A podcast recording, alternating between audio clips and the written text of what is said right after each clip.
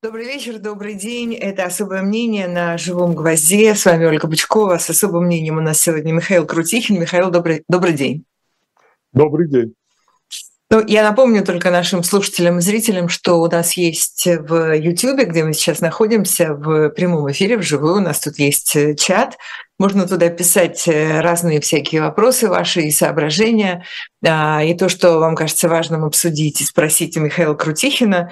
Ну, я начну, конечно, с того, что э, приносят нам ленты новостей. Ну, вот самые последние сообщения о зоне бедствия после разрушения плотины Каховской ГЭС. Около 40 тысяч человек там сейчас оказались. Э, об этом э, сообщил глава оккупационной администрации. Волонтеры украинские пытаются помогать людям, говорят, российские власти их туда не пускают. Одновременно Курский губернатор сообщил об ударе дронов, которые сбросили два взрывных устройства по местной электростанции. В Харьковской области на востоке поврежден трубопровод с аммиаком. Минобороны России говорит, что это, конечно, украинские диверсанты. У вас нет такого ощущения, что это просто все вот уже бездна э, разверзлась? Ну, про бездну не скажу, но то, что э, все же началось со вторжения, военного вторжения, которое привело к бедствию не только Украину, но и Россию. Потому что удар это наносится по населению России, по их благосостоянию, по их будущему фактически. То есть человек, который развязал эту войну, это абсолютный безумец. И поэтому такие результаты, как мы видим, то, что творится в результате взрыва э, Каховской ГЭС и плотины на Днепре, э, но это преступление против человечности, это военное преступление. Куда деваться? Э, человек, который ставит под э, в тяжелейшее положение население э, Херсонской, Запорожской областей и Крыма, то есть, судя по всему, он не собирается их удерживать. То есть э, оттуда эвакуируют население, э, делают невозможным там сельское хозяйство и жизнь. То есть э, готовятся, вероятно, к отступлению, ну, к очень грязному отступлению. Посмотрим, что дальше будет, потому что все зависит. Мне иногда говорят, спрашивают, скажите, пожалуйста, вот там санкции, как они повлияют на исход войны и так далее, и так далее. Я говорю, вы знаете, санкции это долгосрочное все. Это очень долго будут они влиять на способность России жить в современном мире. А вот э, на исход войны повлияет только один фактор – это наступление украинских войск.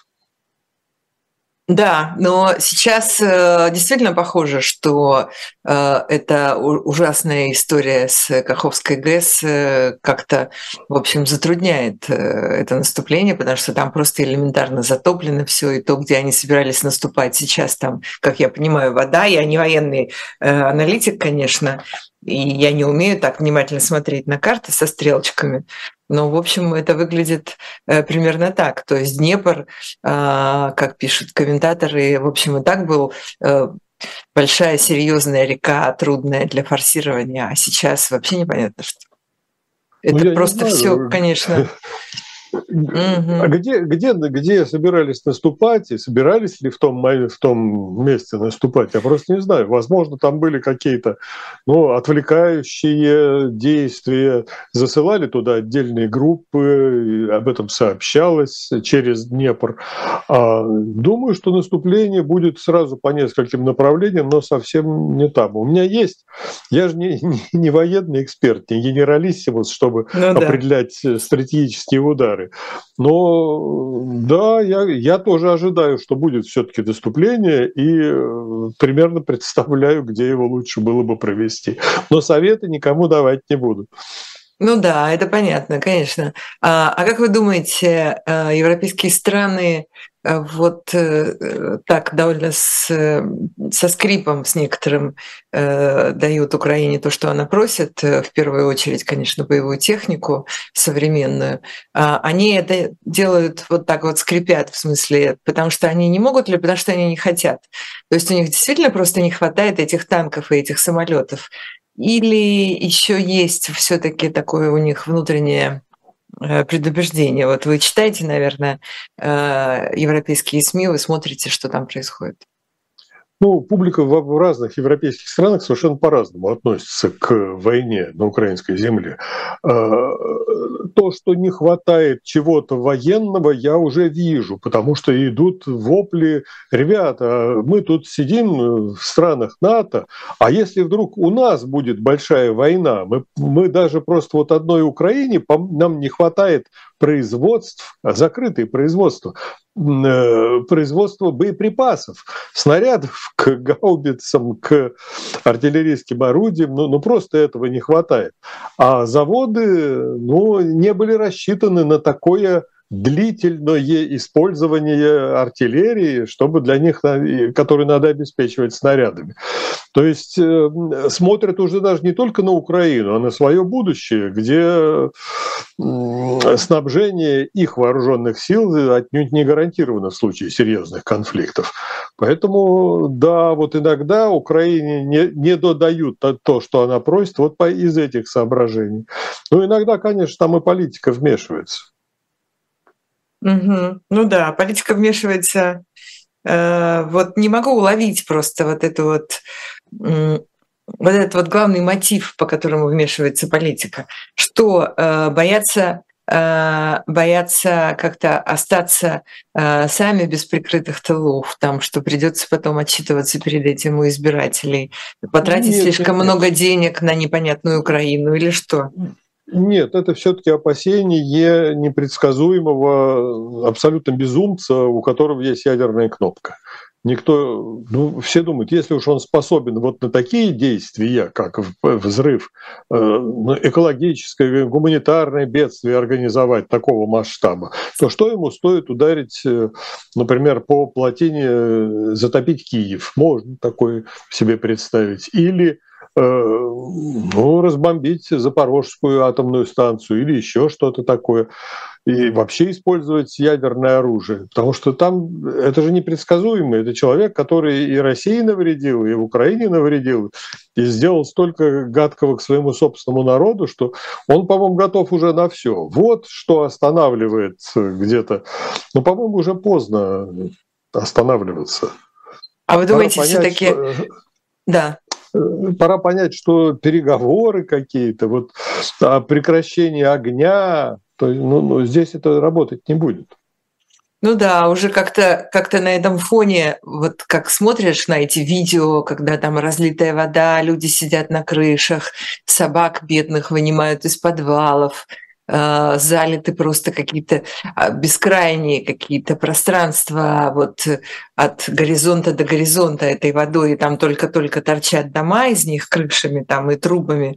Это выглядит все, конечно, чудовищно абсолютно. И на этом фоне представить себе какой-нибудь стол переговоров, за который садятся вот эти вот э, люди в пиджаках, это, конечно, плохо монтируется, прям сказать.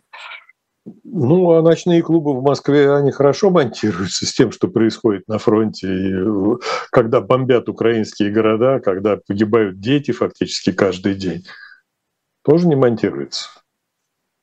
Ну, про ночные клубы в Москве, честно говоря, у меня нет такого вот прям уверенного, твердого мнения, потому что я понимаю, что если люди остались э, там, а, а люди там остались по самым разным причинам, в том числе э, по вполне как бы нормальным и человечным. Ну и вообще, собственно, почему все должны хотеть сняться и уехать, например, и эмигрировать.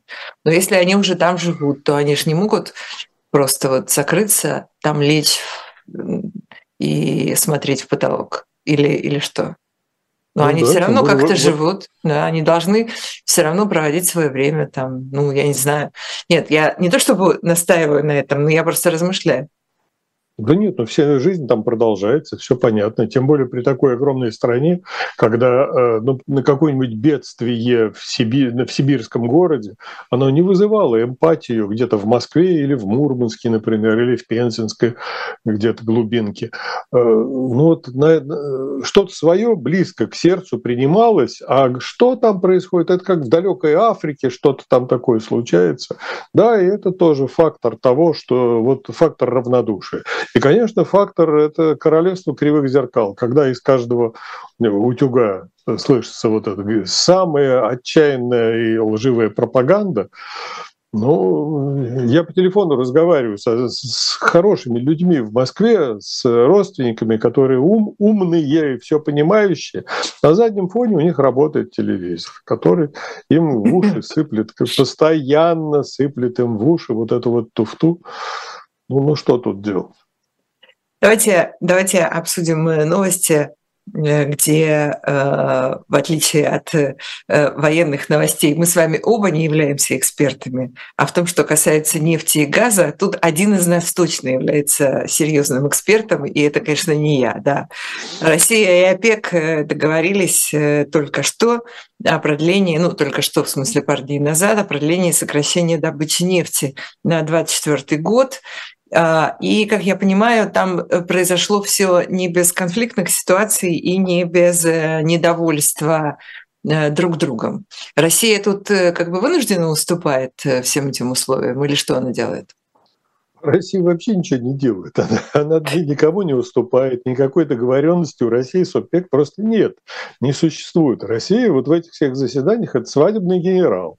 Она присутствует, но не, ну, фактически ничего не делает, чтобы... Ну что такое картель, вот этот ОПЕК+. плюс? Это собрание людей, которые... Ну, собрание стран, которые добывают нефть, выбрасывают ее на мировой рынок. И они договорились, что могут манипулировать объемом объемами этой добычи для того, чтобы стабилизировать рынок, чтобы цены держались на удобном уровне. Причем понимание такое, что не наказать кого-то, а установить такой уровень, который будет комфортен и для продавцов, и для покупателей, то есть для потребителей тоже. И тогда все можно дальше продолжать добывать нефть, перерабатывать ее в то, в то что нужно э, потребителям. И все, вот рынок так бы и работает, чтобы не было жутких потрясений населения. Да, у ОПЕК была не только у ОПЕК, а вообще, например, у арабских стран была история эмбарго, когда начинались войны на Ближнем Востоке, и тут накладывали эмбарго на поставки нефти Западу. Вот это были такие моменты по политическим причинам.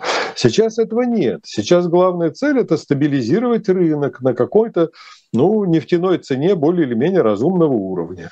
Когда а, рынок, а рынок дестабилизировался или нуждается, по крайней мере, в том, чтобы быть стабилизированным из-за войны и всей этой ситуации, или там есть еще какие-то факторы? Нет, нет, нет, нет.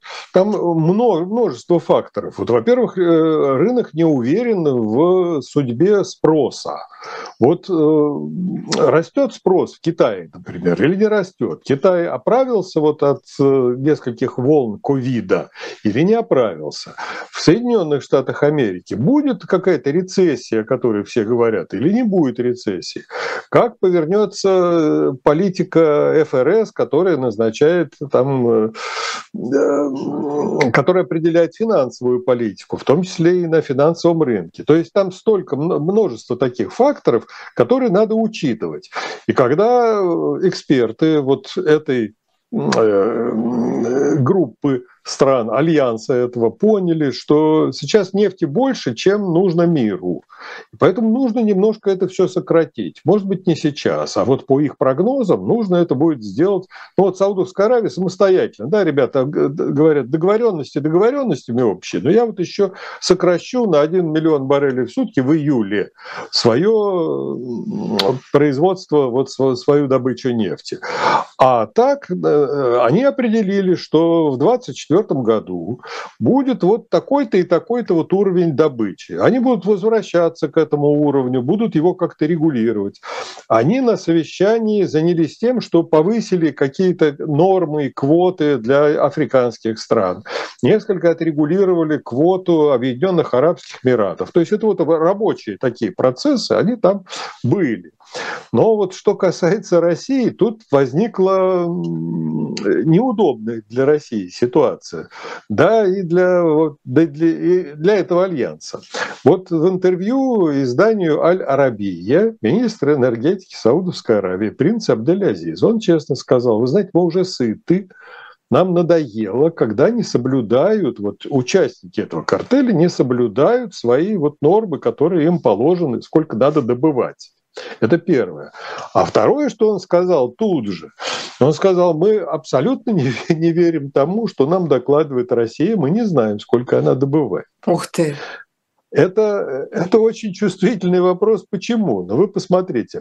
Стараются вот эти страны совместно сократить уровень добычи, чтобы поддержать вот рынок на каком-то сбалансированном уровне спроса. Но это то, чем они занимались в предыдущие да. десятилетия. Это как бы вот их работа да, такая им, постоянная. Им выгодно, чтобы цена не падала, чтобы она была угу. более или менее для них вот в здравом таком коридоре и для покупателей тоже. И вдруг они видят, что огромные объемы э, Э, российской нефти поступают на рынок по жутко дешевой цене. Ну, потолок цен работает из-за санкций. Они с этим ничего сделать не могут. И Россия вместо того, чтобы сокращать добычу так, как она обещала ОПЕК, она не просто обещала, а вот там вице-премьер России Александр Новак выступал еще, вот говорит, с марта мы начинаем сокращение, добровольное сокращение добычи вот на полмиллиона баррелей в сутки и так далее и тому подобное. А они видят эти обещания и видят, как рынок э, заполняется дешевой российской нефтью.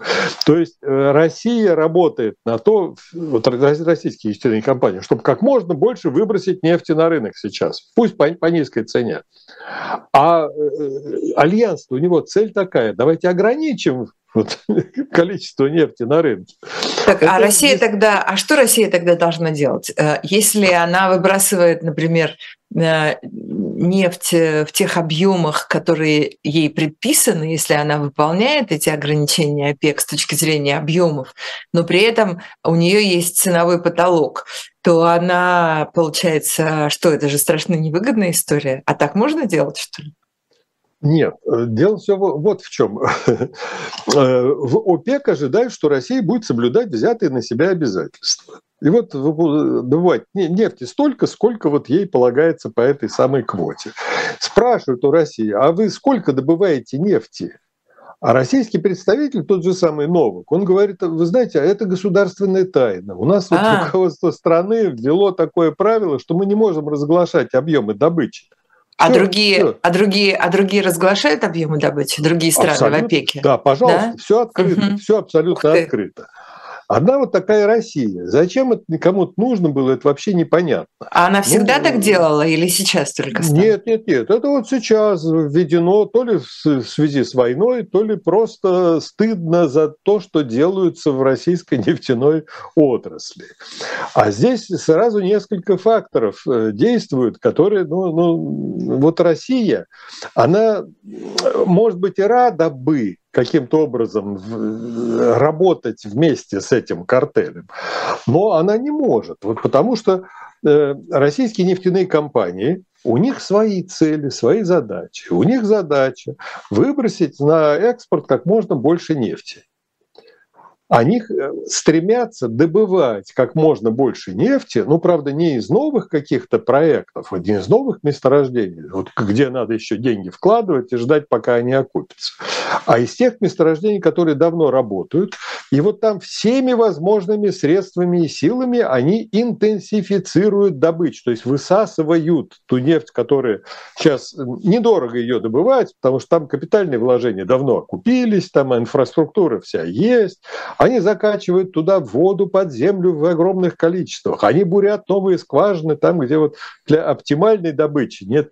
Они начинают хвататься за какие-то пропущенные горизонты в этих э, слоях нефтенасыщенных, они э, бурят скважины в маленькие участочки, сателлиты большого месторождения, чтобы оттуда что-то добыть.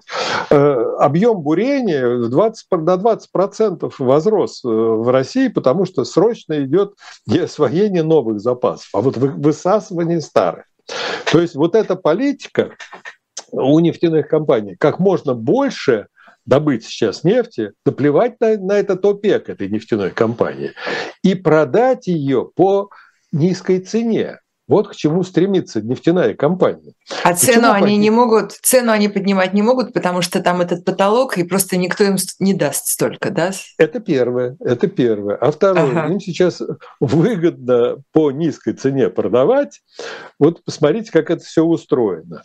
Э, цена, с которой платятся налоги. эта цена, ну, назовем ее таможенной ценой. Вот она по формуле там определяется, но в принципе она где-то определяется в порту, когда нефть грузят в танкер. А дальше нефть попадает к новому владельцу. Вот по этой цене, по дешевой, нефтяные компании туда все это, еще до погрузки, они все это продают. А владелец, он чаще всего, это компания зарубежная, со счетами где-то там за границей, но принадлежит она вот этой же самой нефтяной компании, которая российская. То есть действие санкций кончается в порту буквально. Когда э, российский бюджет пострадал из-за того, что цена очень низкая, и, к сожалению, вот э, не удается получить столько денег, сколько получали. Вот на, за пять месяцев этого года наполовину, на 50% сократилось, сократились доходы от нефтегаза в федеральный бюджет. А там дальше уже, там работает рынок. Вот эти люди, получающие эту нефть по очень низкой цене, но связанные, во-первых, с нефтяными компаниями, а во-вторых, есть случаи, когда вот такие конторы связаны с российскими коррумпированными чиновниками. Они участвуют в этой схеме фактически. И дальше уже идет перепродажа, докручивается вот эта маржа, дельта, как угодно ее назовите, и там уже нефть поступает, например, в ту же Индию, как вот сейчас считается по вот, международные там наблюдатели говорят, может быть, уже по 68 где-то долларов. То есть накручивается там, и эти деньги в российский бюджет не возвращаются. Значит, что а куда они, России? А куда они делаются, эти деньги? Ну, э, деньги никогда не пропадают, а просто меняют, владельцев. Ну. Э, то есть вот эти компании э, в сговоре с чиновниками коррумпированными российскими на зарубежных счетах, естественно, деньги куда-то используют, складируют. Вот как это? Причем, ну, мне говорят откровенно нефтяники, господи, да какие там санкции? Вот мы работаем нормально. Э, трудно тебе. Открой какую-нибудь компанию там за 2 рубля, э, и со счетом в Гонконге, в Сингапуре, в Абу-Даби. И там никто этих денег не найдет. Ни российский бюджет, ни, да искать не будут. То есть э, санкции работают. Работают они против российского федерального бюджета. А вот против этих ребят, которые пользуются этим, этой ситуацией, наживаются еще дополнительно на этом, никакие санкции не работают, там уже рынок работает.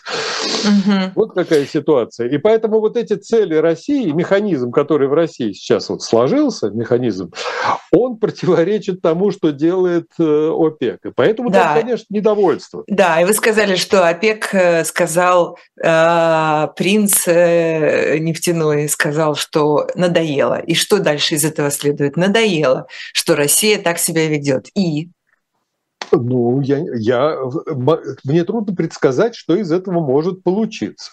А Россию никто оттуда выгонять не собирается по очень простой причине, которая не связана ни с коммерцией, ни с объемами добычи.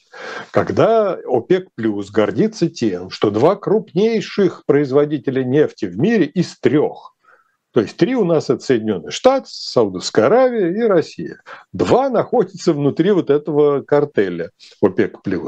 И они вроде бы вот они работают солидарно, эти два гиганта, и они влияют на рынок. На самом деле вот саудовцы признают, что ничего там не, не влияет. Это просто присутствие России, чисто формальное уже было, вот я все время вспоминаю замечательную историю весной 2020 года.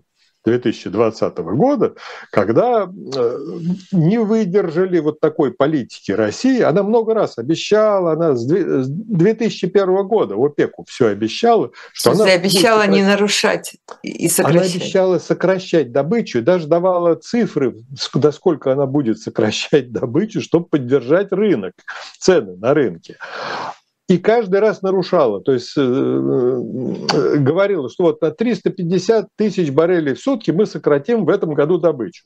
К концу года считают, на 350 тысяч баррелей в сутки увеличила Россия добычу. То есть, и когда все это надоело уже, э, саудовцы сказали, вот саудовский принц, наследный, который командует фактически экономикой страны, он попросил Россию, знаете, что мы, нам надоело. Или вы, или вы вообще, мы с вами никакого не будем отношения иметь, и будем в пику вам действовать на рынке. Или вы, как обещали, сократите вы свою добычу на 300 хотя бы тысяч баррелей в сутки. Не на 1 миллион баррелей, а на 300 Значит, что получилось? Э, российский президент вступил с ним в полемику, обвинил его во лжи, сказал, что Саудовская Аравия сама все фальсифицирует, нарушает все принципы. И, ну, надо же понимать, с кем это было в, дело. Это было в 2020 году? В 2020 году. Ага, и, так. и принц страшно обиделся тогда все это публично, публично было сделано. Вот, э, да, мы ни в чем не виноваты, сами вы такие-то вот, ну, ну, пацаны из подворотни, в общем, сказали, что э, сами вы во всем виноваты. Разразился такой скандал, и тогда, ну, мы все помним, вот э, скандал в момент, когда цены на нефть обвалились фактически. И обвалились так, что они в какой-то момент стали даже отрицательными на некоторых сделках. Помните, такой был, когда чуть угу. не 40, 40 долларов угу. минус стал стоить баррель нефти потому что его пытались отдать, потому что больше никак реализовать, но, но нельзя его никуда девать. Э, кто спас тогда ситуацию?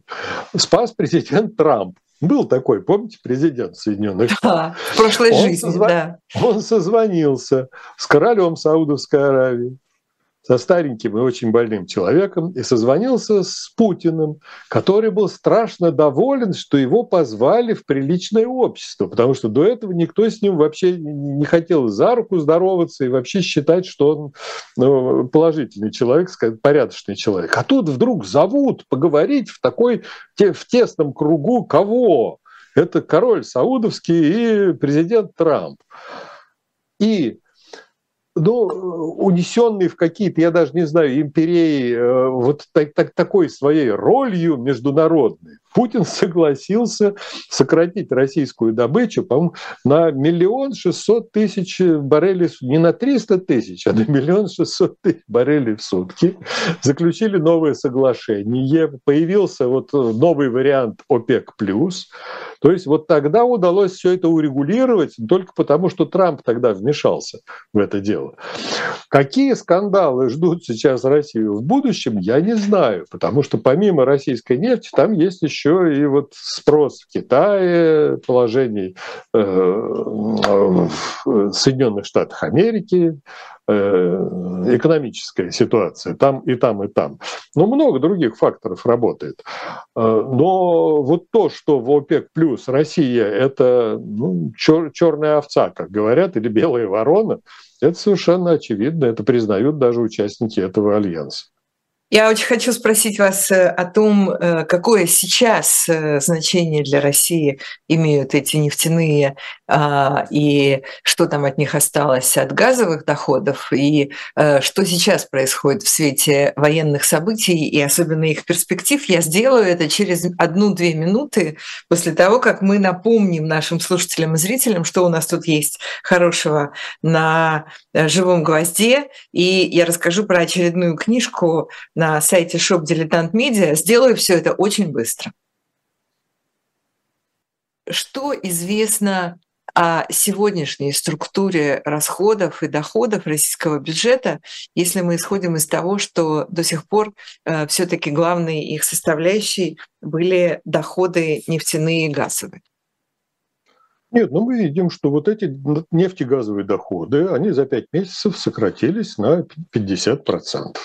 Ну вот где-то в апреле считали 52%, сейчас примерно в целом вот за 5 месяцев 50%. Это означает, доход недополучил вот эти деньги э, бюджет, бюджет. У, угу. у которого расходы выросли, как насколько я вижу вот из отчетов Министерства финансов, на 27%. Это расходы в основном, конечно, военные. Это не на науку, не на здравоохранение, не на культуру, не на образование. Это на войну. Вот эти расходы увеличились. Э, мало того, вот по статистике э, есть некоторый рост российского ВВП ВВП. Но у нас же как считается ВВП? Если идет какое-то производство, все равно какое, это значит вот плюс ВВП. Смотрите, тут производят, людям зарплату платят, заводы работают. Начинаем пересматриваться. Вот в какой-то области, где есть военное производство, вот там растет ВВП этой области, то есть там э, прибавляется объема производства там 50-60% с начала войны. Э, что-то делается. А если мы посмотрим туда, где вот этого нет, а есть нормальные промышленные предприятия, ну, скажем, производство минеральных удобрений, а там жуткое падение, то на те же 60%. А когда мы видим, что вот ВВП, он складывается из тех же снарядов, которые будут уничтожены, из ракет каких-то, из стволов э, орудий, которые тоже выходят из строя, или из танков, которые замечательно горят на линии фронта, то э, кому нужно такое увеличение волового внутреннего продукта России? То есть вот поэтому судить э, о российской экономике по-моему, нельзя никак. Что меня настораживает с точки зрения вот нефтяной отрасли, нефтегазовой отрасли, которые все-таки, ну, говорят, становой хребет российской экономики. Да, основные доходы-то они как раз и приносят. В нефтяной отрасли уже предупреждали, что в России новой нефти, рентабельной нефти, не так уж много. Еще в смысле, 19... ту, которую, ту, которую можно добыть и продать? Ну, э, и оправдать свои расходы на, на добычу. Ага, вот, вот в чем угу. дело. Угу. В России вот в 2019 году Министерство природных ресурсов и экологии докладывало, что э, в Госдуме, вы понимаете, говорит, что вот сейчас у нас новых месторождений не от, крупных не открывается, только мелочь какая-то. Ну нет больше, ну все, мы открыли, что только могли. Вот не, не существует каких гигантских месторождений типа самотлора какого-нибудь вот легендарного. Нету их. Есть какая-то абсолютная мелочь, смешно даже об этом говорить. А, это первое. Второе из всей оставшейся под землей нефти, вот обозначенной как вот разведанная, 70% трудноизвлекаемые. Это в нее надо вкладывать больше, чем потом рассчитан, рассчитывать от нее получить. То есть ни, никто в разумном, ну, в своем уме не будет туда ничего вкладывать. А та, те 30% остается, что рентабельной нефти, вот, которую можно реализовывать и получать прибыль, добывать и реализовывать, а, это сейчас ускоряется жутко совершенно. Вот, ну, высасывают все, что только можно, и что можно продать, за, пусть за копейки, но продать. Э, мы смотрим, вот тогда были предупреждения, если все идет как шло, тогда к 1935 году Россия потеряет 40% своей добычи.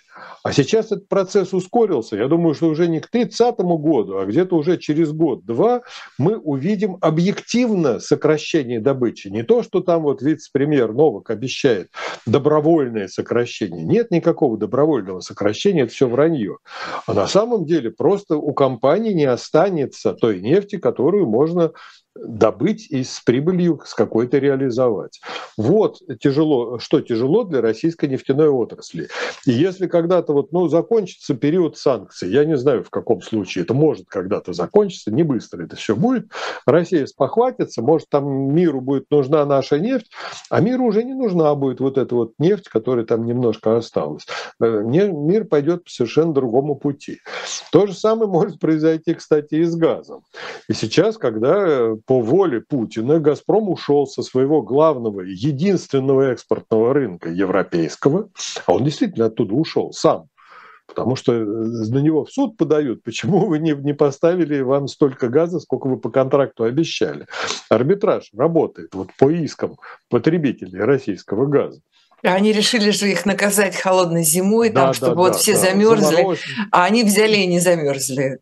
Да и не замерзли, прекрасно освоились, да и цены на газ упали вместо того, чтобы подниматься там на какие-то безоблачные, э, заоблачные высоты. Э, ну, не получилось ни напугать э, Европу, ни не поставить на колени не заморозить. Э, и поэтому а «Газпром» не знает, а что дальше с газом вот с этим делать, который у него за первые пять месяцев у него добыча газа сократилась на 18%. И что с ним есть, делать дальше? А нет, ну газ, ну, ну не будут вот этот газ добывать, невозможно добывать газ. А по всей России на 10% все скрасил. Там размахивали знаменами. Мы сейчас в Азию вот с Китаем договоримся, а Китай молчит вот на все предложения России, что мы вот там вам построим огромные новые силы Сибири, два назовем трубу и будем через Монголию вам еще там... Китайцы на это абсолютно никак не реагируют. Полное молчание. А да, почему? Потом, э, они не а, хотят они... втягиваться в эти сомнительные отношения? Ну, во-первых, чтобы выйти на такую мощность, э, вот тому нефтепроводу, газопроводу, задуманному как сила Сибири-2, нужно ну, 10-12 лет mm-hmm. а то и 15. Это раз. Китайцы считают, что к тому времени, во-первых, они не понимают, какая будет цена этого газа через вот этот промежуток времени. И второе, они его, он им тогда будет совершенно уже не нужен. Почему? Потому что в Китае в Китае сокращается э, опора на газ. Вот не только уголь они сокращают, но и газ. В Китае такими бурными темпами развивается зеленая энергетика, потом свои собственные ресурсы. Да они еще четвертый газопровод из Туркмении строят, свой собственный, не какой-то газпромовский, а в Туркмении они, во-первых, имеют возможность добывать свой собственный газ, то есть доля добычи их своя. Трубопровод – это их собственный, свой Э, в России они не могут такие вещи делать. Им запрещено категорически. То есть они не могут прийти в Россию, добывать газ и экспортировать свою долю газа. Ну, может, до этого говорили, еще дойдет когда-нибудь. Ну, когда-то они говорили, да, вот с негодованием отвергли такие китайские предложения в свое время, когда они поступали. Сейчас-то ну, все да. может быть. Сейчас уже не, не, не до жира там и не до... А, а китайцам просто вот это сейчас не нужно. Я а. смотрю по их балансам, прогнозам, вот, они сводят все без российского газа. Ну, в газовой отрасли происходит, ну, сейчас все стали говорить о сжиженном природном газе. Вот мы сейчас, значит, будем э, увели... Э, новые совещания проводятся в правительстве на эту тему. Приняли программу долгосрочного развития э, производства сжиженного природного газа. Там много чего, каких-то проектов. А я смотрю, среди этих проектов, ну, хорошо, там категории есть. Вот один строящийся, там несколько запланирован данных, а остальные возможные. То ли будет, то ли нет, это вообще никто ничего не знает. И там включены абсолютно безумные проекты, которые никто осуществлять сейчас не собирается. Штокмановский проект, который благополучно умер, он тоже там числится в этих программах. Или программа Э, якутского сжиженного природного газа. Это надо еще построить опять полторы тысячи километров газопровод э, в Охотском море, где-то построить терминал, завод по сжижению, и якутский газ туда гнать. Но никто туда деньги не вкладывает. Вот в этот проект это опять такое же безумие. А вот с теми проектами, которые строятся, вот ну один у нас строится завод, это Арктик СПГ-2, так называемый. Там международный консорциум. Это Новотек, это французы Total Energy и э, китайцы с японцами. Там две японские компании две китайские компании. Вроде бы все в порядке. Вроде бы удалось первую линию вот в Китае построить модули к этой линии, доставить их в Мурманск, поставить их на такую спецплатформу, которую потом в этом году, вероятно, отбуксируют в Обскую губу, там притопят, и вот на этом искусственном острове будет, начнет работать первая технологическая линия по, по сжижению газа. А государство за свой счет уже приготовило терминал утренний под названием, который будет этот газ экспортировать экспортировать. Вроде бы все в порядке. Запланировано три таких линии. То есть все, все э, культурно. И вдруг выясняется, что из-за санкций ушли иностранцы. И невозможно туда поставить некоторое оборудование, которое вот без этих... То есть все эти французы и японцы, и китайцы ушли оттуда? из этого ну, проекта? Японцы, во-первых, прекратили финансирование этого проекта. Они никто ничего еще не ушли.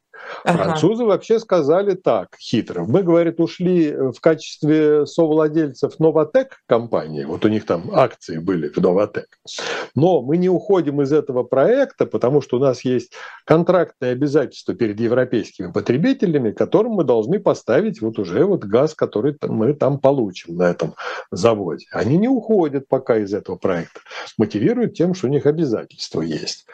А там неизвестно, что будет. Во-первых, Во-первых, отказались южнокорейские фирмы строить э, танкеры, газовозы для этого проекта, которые там очень-очень сильно нужны. И без них, а, а куда деваться-то? Газ это надо возить чем-то. Вот столько танкеров там нету. Отказались от этого корейцы. А мощности вот э, наших, нашей верфи «Звезда», так называемые, на это вот, они все никак не могут первый танкер ледостойкий выпустить вот для этого проекта. Вот все откладывается и откладывается. То есть Поэтому, э, вывод, да, в результате. А вывод, Этот... вывод, возможно, вторая линия не появится, никто не гарантирует. А третья уж тем более. Также сорвался большой проект «Газпрома» на 13 миллионов тонн сжиженного природного газа на Балтике. Там иностранные технологии, иностранцы все ушли со своими технологиями. Значит, надо что-то российское ставить. А единственная российская технология, которая была испытана, это так называемый арктический каскад. И права на него сейчас принадлежат Новотеку. А «Газпром» с «Новотеком», они, в общем-то, конкуренты, и я думаю, что не очень-то они могут договориться об использовании вот этой технологии на таком проекте. Да и что, и что остается в результате? А остается те там, самые два больших э, завода, которые раньше работали до войны. Это Ямал СПГ, где тоже международный консорциум работает. И остается Сахалин-2, который построили Shell с японцами, а потом туда влез Газпром под жутким нажимом, и он командует там сейчас всем на том заводе. Вот два больших завода остаются, еще два маленьких. То есть один «Газпром» построил, один э, «Новотек» построил на Балтике. Но они совсем маленькие, эти заводики, они не, не дают полной картины. А С дальше, точки зрения... Вот, Да-да. Перспектив развития больших я не вижу, потому что без сотрудничества с иностранными компаниями, с поставщиками технологий и оборудования, ну, развернуть этот бизнес сильно в таком большом масштабе, я думаю, невозможно. А сотрудничать не с кем, кроме тех, кто уже ушел из-за санкций или э, так или иначе в связи с санкциями? Ну вот говорят, э, турбины, которые нужны для завода, э, они обеспечивают электроэнергией завод, и плюс к этому они нужны для охлаждающих аппаратов, для компрессоров эти турбины. Они должны были поставить компания Baker Hughes, которая там вот она ушла из, из проекта, а, обратились к китайцам, еще не, не сообщалось, согласятся китайцы, не согласятся. У китайцев есть похожие турбины, немножко похуже, немножко там э, не соответствуют э, тем требованиям, которые нужны. А, турбины украинского проекта, которые китайцы там доработали, выдают за свои, вот они должны, смогут от китайцев получить эти турбины, не смогут, непонятно. Сначала хотели провести переговоры с турками, чтобы те э, обеспечили электроэнергией этот завод, подогнав туда, а у турков есть очень интересная разработка, это плавучие электростанции. Вот какие-то турецкие плавучие электростанции. Вроде бы объявили, а дальше все опять заглохло. И когда руководитель Новотек, господин Михельсон, говорит, что у него все схвачено, и вторая э, технологическая линия, для нее все уже готово на 85%, то надо вспоминать, что это он сказал еще в конце лета прошлого года. А с тех пор ситуация никак не изменилась, и, по-моему, у него не хватает некоторых модулей вот для этого завода, и собрать эти модули, пока он не в состоянии. Поэтому есть большое сомнение в том, что этот проект тоже будет доведен до конца. То есть, если подводить черту вот в этой части э, вопросов, э, что э, сегодня остается российскому федеральному бюджету и какие у него перспективы в смысле поступления вот этих вот доходов, например, на следующий год или на следующие два года? Ну, я думаю, что доходы от нефти будут усыхать постепенно. А, по разным причинам. Во-первых, может быть, добыча будет падать быстрее, чем объективно, объективно совершенно добыча будет падать быстрее. Второе, э, некоторые потребители российской нефти за границей могут начать от нее отказываться. Вот в Индии мы заметили, что некоторые компании были вынуждены уже свернуть сотрудничество с Россией. Ну, какие причины? Первое, банки западные отказываются проводить платежи, потому что это нарушает санкции санкции. А ссориться с Западом Индия не будет. Дальше, ну там взяли, например, отобрали сертификацию нет, там целой кучи танкеров, которые ну, жульническим путем была сделана индийской компанией. Затем инди, индийские э, покупатели расплачиваются рупиями. А что делать с этими рупиями? Вот уже говорят, на миллиард долларов накопили рупии где-то там в банках. А что на них покупать в Индии? Вот я, я как-то не очень себе представляю. Индия для России, чтобы она что-то... Вот в Китае на юане можно что-то покупать, там расширение расширяется торговля. А с Индией не, ну, ну, там нечего просто вот за эти рупии купить. Э, вот, и, скорее всего, там будет сокращаться объем поставок в этом направлении. Поэтому думаю, что нарастить прибыль, нарастить доходы от нефти и газа российскому бюджету никак не удастся. А выход из этого положения, он просматривается довольно простой. Первое, это надо напечатать, конечно, денег. То есть надо влезть э, в, в что приведет к инфляции, что приведет к падению курса рубля. Мы уже видим, что рубль это не 75 долларов, а 81 с чем там сегодня был рубля за доллар. Так что вот постепенно это делается, то есть отпускается. Да, понятно, вы продали за границу свою продукцию на 1 доллар и в России получили сколько? 75 рублей или 82 рубля? Что вам выгодно? Да, конечно, не э, слабый курс российского рубля выгоден экспортерам. А вот тем, кто импортерам, которые продовольствие закупают, лекарства или что-то еще, им это крайне невыгодно. Это все будет ударять по населению, конечно. Затем можно просто отобрать брать у компании накопленные у них когда-то деньги. Вот сейчас поступают новые предложения, что давайте на сверхдоходы наложим какой-то совершенно безумный налог. Попробовали просто обратиться к компаниям и сказать, ребят, дайте нам денег, нам нужны деньги. Э, «Газпром» сказал, слушаюсь, и за прошлый год перевел туда триллион с лишним, триллион с четверти почти, э, ударив по собственным финансам, ударив по акционерам, которые дивидендов не получили. Э, но государство получило вот этот совершенно незаконный платеж от «Газпрома». А дальше что? Ну, остается только выпускать бумажки, облигации государственного, ну, скажем, как у Сталина было трехпроцентного займа, вот тогда стенки оклеивали этими облигациями, потому что никто на них особо ничего получить не мог, в конце концов. Да, у некоторых они хранятся до сих пор, по-моему, там от бабушек и прабабушек эти да, облигации. Да, да, да, есть такие облигации, но, но там, конечно, вот, то есть на тот же трюк можно пойти, вот так вот э, часть зарплаты выдавать такими облигациями или еще что-то такое. Угу. Ну, есть еще целый арсенал таких средств выкачивания денег у населения, у предпринимателей, у промышленных компаний. Там у некоторых много денег. Вон Сургутнефтегаз, там, по давним подсчетам, никто точно не знает, но больше 50 миллиардов долларов на банковских счетах он точно аккумулировал, потому что он никуда не тратил деньги. Э, вот, вот кого раскулачивать, возможно, придется. А, ну да, а, но э, отрасль при этом э, перестроилась как-то достаточно быстро, как выглядит это, по крайней мере, кажется, с трубопроводов на танкер. Нет, трубопроводы, э, ну как, в Китае-то работает в основном трубопровод, вот это uh-huh. Восточная Сибирь, Тихий океан, и второе uh-huh. это используется трубопровод через Казахстан ну там в объеме 10 миллионов тонн в год.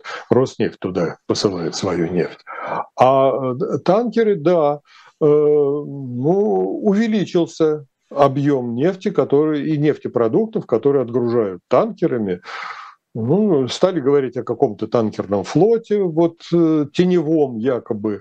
Но это уже бантики, которые не влияют на состояние бюджета, потому что вот а санкции для бюджета, они кончаются, когда компании определяют таможенную цену, с которой платят налоги.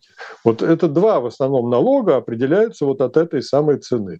Ну, то, что экспортная пошлина определяется, это да. А определяются налоги. Это налог на добычу полезных ископаемых, роялти так называемые. И второе, есть еще выплаты нефтяным компаниям в качестве компенсации за то, что они вынуждены держать цену на бензин и дистопливо на АЗС на относительно невысоком уровне. Вот им государство приплачивает, так называемый демпферный механизм. То есть вот эти все объемы, они определяются вот той самой таможенной ценой она тоже очень хитро складывается, потому что государство, если раньше они определяли по данным о цене российской нефти, которые поступали от независимого агентства «Аргус», например, заграничного, то сейчас решили так, давайте мы возьмем цену марки «Брент», а потом вот твердую какую-то вот утвердим правительством э, скидку с этой марки бренд, чтобы определять цену таможенную, продажную цену российской нефти. А, ну, а, особой разницы там не, не было заметно, но может там на доллар повысились доходы какие-то государства, но это, это мертвому припарке. Поэтому самое главное, санкции работают, и работают очень здорово. То, что они долговременные, долговременные они э, в том, что российская экономика испытывает нехватку передовых технологий, сотрудничества с иностранцами. Но это же началось даже не во время войны, когда иностранцам запретили в России э, э, участвовать в крупных э, добычных проектах, когда не пустили их в добычу газа, когда запретили им работать на шельфе. Ну там столько было запретов, и столько вот нам приходилось с нашими клиентами, иностранцами работать так, чтобы они смогли с минимальными э, потерями уйти из России только потому, что на них давило российское правительство. Вместо сотрудничества это был, были попытки ограбления иностранных партнеров или просто выдавливания их из страны. Ну, поэтому вот я всегда говорю, если в Норвегии вместе с иностранцами, то в России вместо иностранцев, ну, а результат налицо. То есть посмотрите на экономику Норвегии, посмотрите на экономику России. Да, спасибо вам большое. Михаил Крутихин э, был у нас сегодня э, в особом мнении на живом гвозде. Э, очень, очень интересно. Но мы продолжим, конечно, обсуждать эту тему. Наверняка у нее появятся там еще новые повороты. Спасибо всем. До встречи. Пока. Вам спасибо. Всего доброго.